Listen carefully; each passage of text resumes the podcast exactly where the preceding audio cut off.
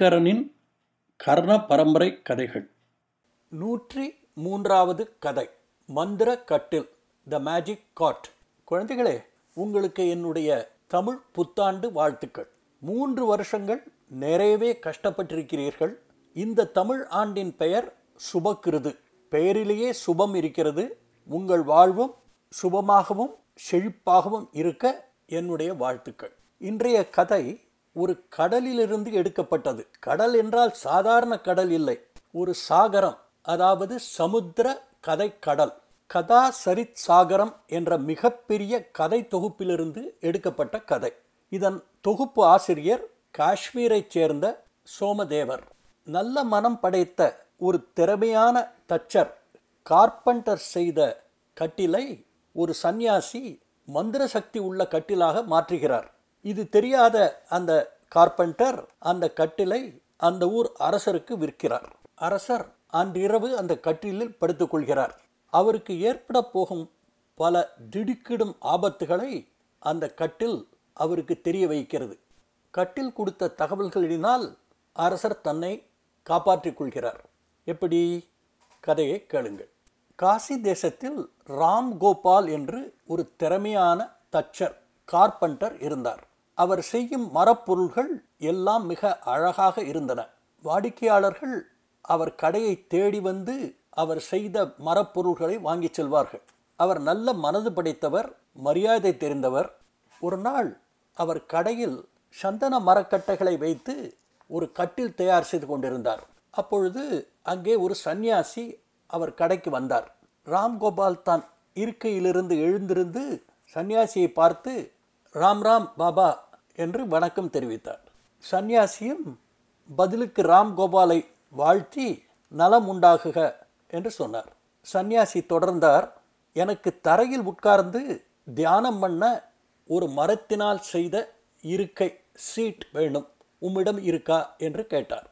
ராம்கோபால் அதற்கு முந்தைய தினம்தான் அந்த மாதிரியான ஒரு சிறு இருக்கையை செய்து முடித்து வைத்திருந்தார். அதை அவர் சன்னியாசியிடம் காட்டி இது உமக்கு பிடித்திருக்கிறதா? என்று கேட்டார். அதை பார்த்த சந்நியாசி ஆம் அழகாக இருக்கிறது. இது என் தேவைக்கு போதுமானது. இதன் விலை என்ன? என்று கேட்டார்.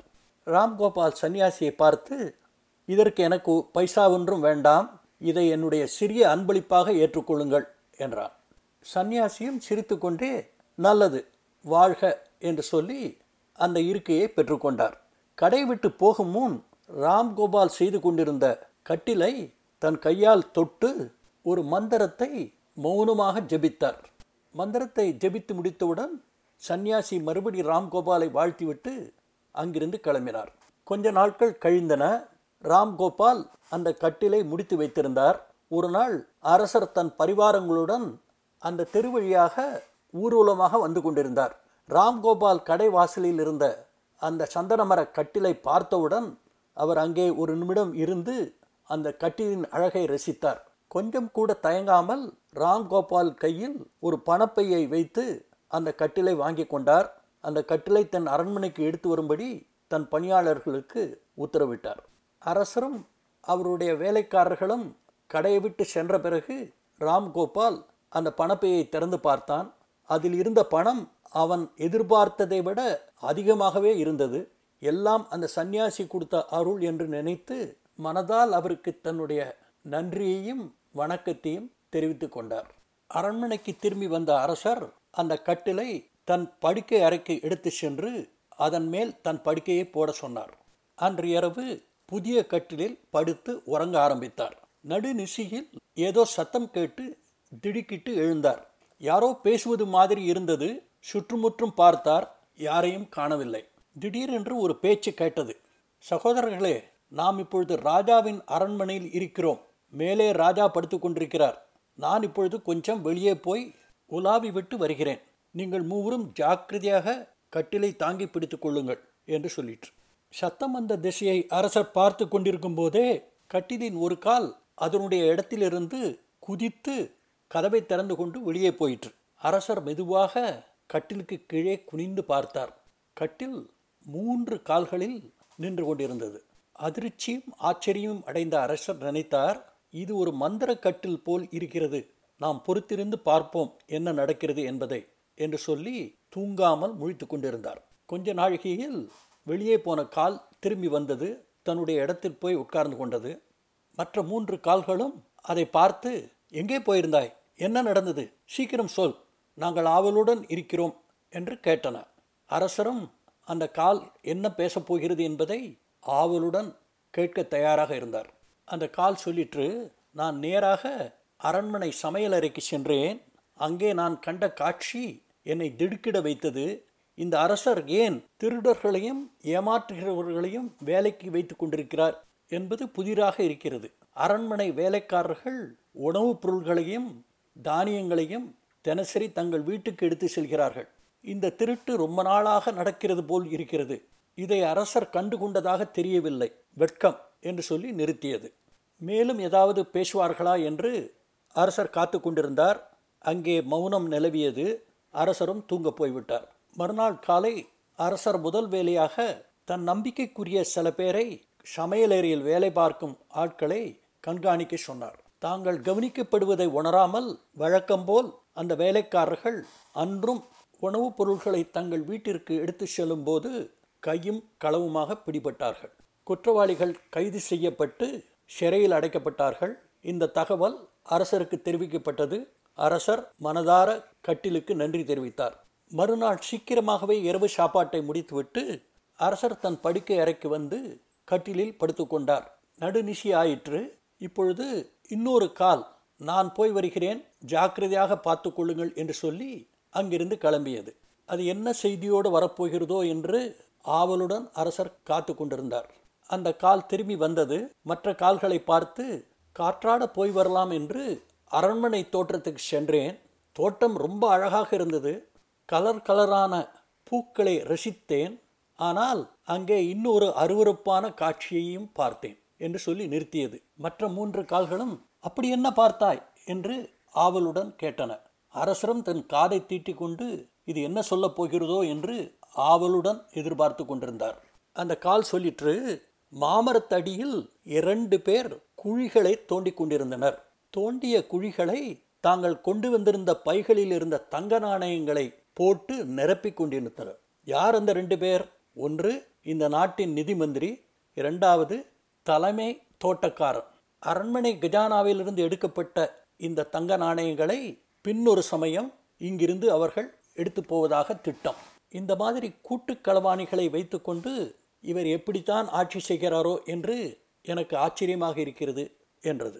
இதை கேட்டுக்கொண்டிருந்த அரசருக்கு இந்த செய்தி மிகுந்த ஆச்சரியத்தையும் அதிர்ச்சியையும் கொடுத்தது. தான் இவ்வளவு முட்டாளாக இருந்திருக்கிறோமே என்று தன்னையே நினைத்து வேதனைப்பட்டார். மேலும் கால்கள் ஏதாவது பேசுமா என்று எதிர்பார்த்தார். அவைகள் மௌனமாக இருந்தன. மறுநாள் காலையில் அவர் நிதி மந்திரியை கூப்பிட்டு கணக்கு வழக்குகளை பற்றி விசாரித்தார். விசாரித்ததில் நிறைய பணம் கடவாடப்பட்டிருப்பது தெரிய வந்தது. மந்திரியையும் தோட்டக்காரரையும் தோற்றத்திற்கு கூட்டி சென்று மாமரத்தில் அடியில் தோண்ட சொன்னார். களவாடப்பட்ட அத்தனை நாணயங்களும் திரும்ப கிடைத்தன. மந்திரியையும் தோட்டக்காரரையும் வேலையிலிருந்து நீக்கி சிறையில் அடைக்க உத்தரவிட்டார். கட்டிலின் மகிமிகையை நன்றாக புரிந்து கொண்ட அரசர் அதற்கு மீண்டும் நன்றி தெரிவித்தார். மூன்றாம் நாள் அரசர் கட்டிலில் படுத்துக்கொண்டே இன்றைக்கு என்ன செய்தி வரப்போகிறதோ என்று பயந்து கொண்டே தூங்காமல் முழித்து கொண்டிருந்தார். அன்றைக்கு மூன்றாவது கால் வெளியே போயிற்று. வருவதற்கு ரொம்ப நேரம் ஆயிற்று. திரும்பி வந்த காலை மற்ற மூன்று கால்களும் ஏன் இவ்வளவு நேரம் எடுத்துக்கொண்டாய் என்று கேட்டன. அந்த கால் சொல்லிற்று மன்னிக்கவும் நான் நேரம் எடுத்துக்கொண்டதற்கு காரணம் நான் கொண்டு வந்த செய்தி. அப்படி என்ன செய்தி? என்று மற்ற மூன்று கால்களும் கேட்டன. அந்த கால் சொல்லிற்று பச்சை துரோகம். நான் கோட்டேஸ்வர் வழியாக போய்க் கொண்டிருந்தேன். முதன் மந்திரி வீட்டை கடந்து சென்றேன். முதன் மந்திரி வீட்டில் வெளிநாட்டு சில ஒற்றர்கள் முதன் மந்திரியுடன் பேசிக்கொண்டிருந்தனர் எதிரி நாட்டு படைகளின் உதவியோடு இந்த நாட்டை எப்பொழுது எப்படி தாக்குவது என்ற பயங்கரமான திட்டத்தை பற்றி அவர்கள் பேசிக்கொண்டிருந்தனர் அவர்கள் இன்னும் அங்கேதான் இருக்கிறார்கள். நான் தான் அவசர அவசரமாக உங்களிடம் இந்த செய்தியை தெரிவிக்க ஓடோடி வந்தேன் என்றது. இந்த செய்தியை கேட்ட மற்ற மூன்று கால்களும் இந்த அரசனிடம் விசுவாசமுள்ள ஒரு அதிகாரி கூட இல்லையே என்று வருத்தப்பட்டு கொண்டன. இதை கேட்டுக்கொண்டிருந்த அரசனும் வெட்கி தலை குனிந்து கொண்டான்.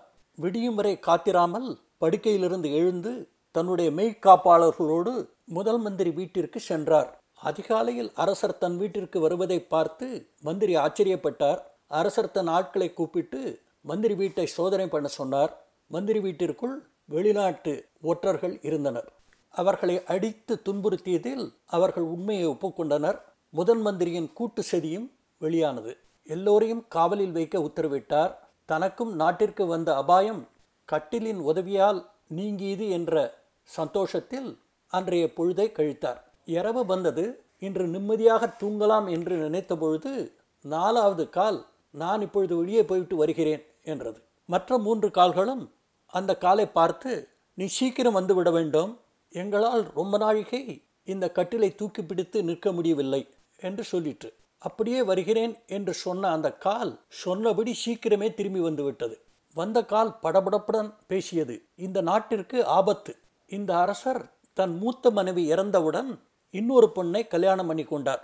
இப்பொழுது மூத்த மனைவியின் மகனை இந்த நாட்டு இளவரசராக முடிசூட்டப் போகிறார். இதை கண்டு பொறுக்காத அவருடைய இரண்டாவது மனைவி தன்னுடைய மகனுக்குத்தான் அரச பதவி கொடுக்க வேண்டும் என்று நினைத்து மூத்த மனைவியின் மகனை கொல்வதற்கு திட்டம் தீட்டுகிறாள். நாளை மூத்த மனைவியின் மகன் வேட்டைக்கு போகப் போகிறான். அவனுடன் ராணியின் கைக்கூலிகளும் செல்லப் போகிறார்கள். காட்டிலேயே வைத்து அரசகுமாரனை கொல்லுவதற்கு திட்டம். இந்த திட்டம் மட்டும் நிறைவேறிவிட்டால் இந்த நாட்டிற்கும் இந்த அரசனுக்கும் பெரிய ஆபத்து ஏற்பட போகிறது என்று சொல்லியது. இதை கேட்ட அரசர் மிகுந்த கோபத்துடன் படுக்கை விட்டு எழுந்திருந்து உருவிய வாளுடன் ராணியின் அறைக்கு சென்றார். அங்கே ராணி அவளுடைய கைக்கூலிகளுடன் பேசிக்கொண்டிருந்தாள் ஒரே வீச்சில் அவர்கள் எல்லோரையும் வெட்டி சாய்க்க நினைத்தார். ஆனால் தன்னுடைய கோபத்தை அடக்கிக் கொண்டு விசாரணைக்கு பிறகு இவர்களை தண்டிக்கலாம் என்று நினைத்து அவர்களை கைது செய்ய உத்தரவிட்டார். தனக்கு வரவிருந்த எல்லா ஆபத்துகளிலிருந்தும் தன்னை காப்பாற்றியது இந்த மந்திர கட்டில்தான் என்பதை நினைத்து அவர் ரொம்ப சந்தோஷப்பட்டார். இந்த கட்டில் கடவுள் தனக்கு கொடுத்த ஒரு வரப்பிரசாதம் என்று கடவுளுக்கும் நன்றி தெரிவித்தார். இந்த நேரத்தில் இந்த அழகான அருமையான அற்புதமான கட்டிலை தனக்கு விற்ற கார்பெண்டரை அவர் மறக்கவில்லை. ராம் கோபாலை அரண்மனைக்கு அழைத்து வருமாறு உத்தரவிட்டார். அரச உத்தரவை கேட்ட ராம் கோபாலுக்கு உள்ளூர பயம் வந்துவிட்டது. நாம் செய்த கட்டிலில் ஏதோ குறை இருக்கிறதா?